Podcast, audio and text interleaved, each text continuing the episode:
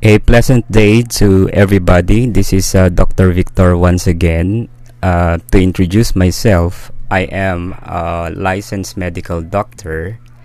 My practice is uh, integrative medicine, and uh, I am also part of the medical academy, being in the teaching profession for almost two decades. I'm handling basic medical sciences and also the clinical discipline of family medicine.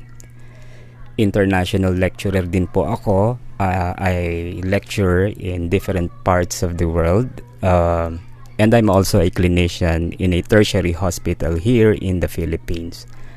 Now, yung pag-uusapan po natin ngayon is regarding the uh, supplement melatonin which is very very popular nowadays uh, as a sleep aid ano um, this has been I've been a user of this uh, supplement for almost 20 years being an insomniac myself also hindi kasi regulated dahil being a medical doctor we are always in in a stress and a form of stress one way or the other minsan at saka yung active lifestyle ko prevents me from uh, sleeping uh, yung yung usual na sleep na 8 hours. Now, sabi nila, ang melatonin ay circadian rhythm regulator. Yung sleep-wake cycle mo, nire-regulate niya.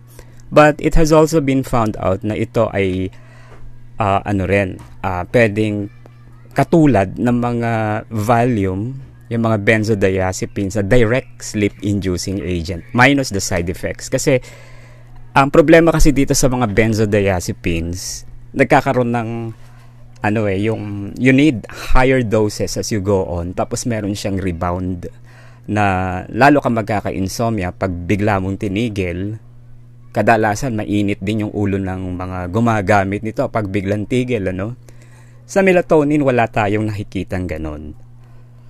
Um, ang ano siya, eh, very very safe. Being a user for this for 20 years, I have uh, no record of rebound uh, insomnia nor addiction with this melatonin. If you want to, if your sleep is regulated, uh, na, nakuha mo na yung rhythm ng sleep mo, be it uh, a form of mild insomnia, pero for severe insomnia, dapat magpatingin kayo, no?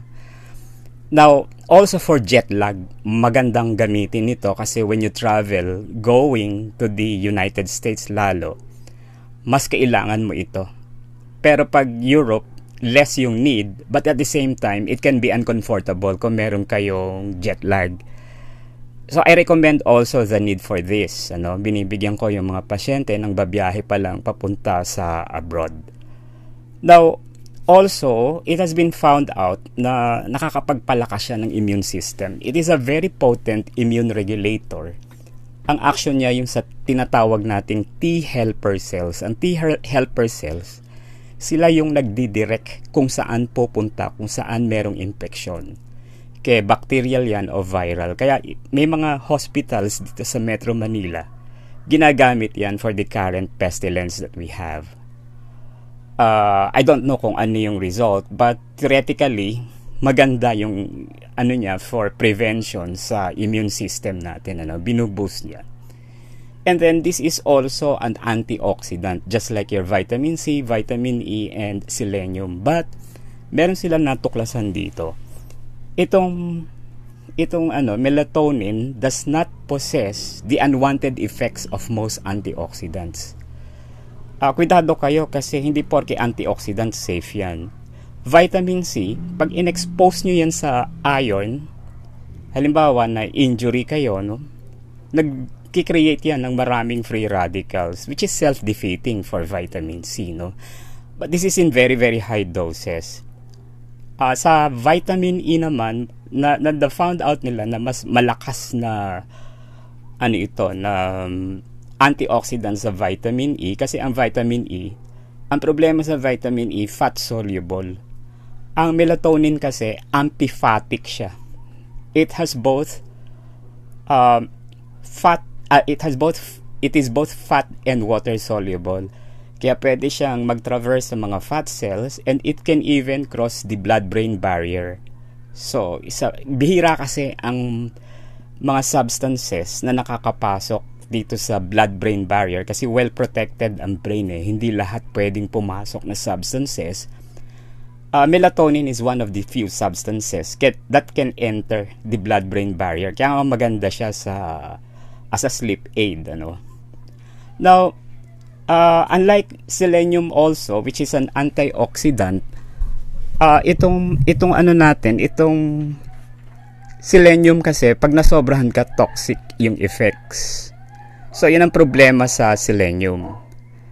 Uh, we don't see that in uh, your uh, melatonin. Okay? Um, this podcast is for informational purposes only. Uh, you still need uh, the guidance of a medical doctor sa mga malala o grabbing cases. So till next time, uh, sana mag, uh, mag mag-subscribe kayo sa podcast nito. And thank you very much. Okay?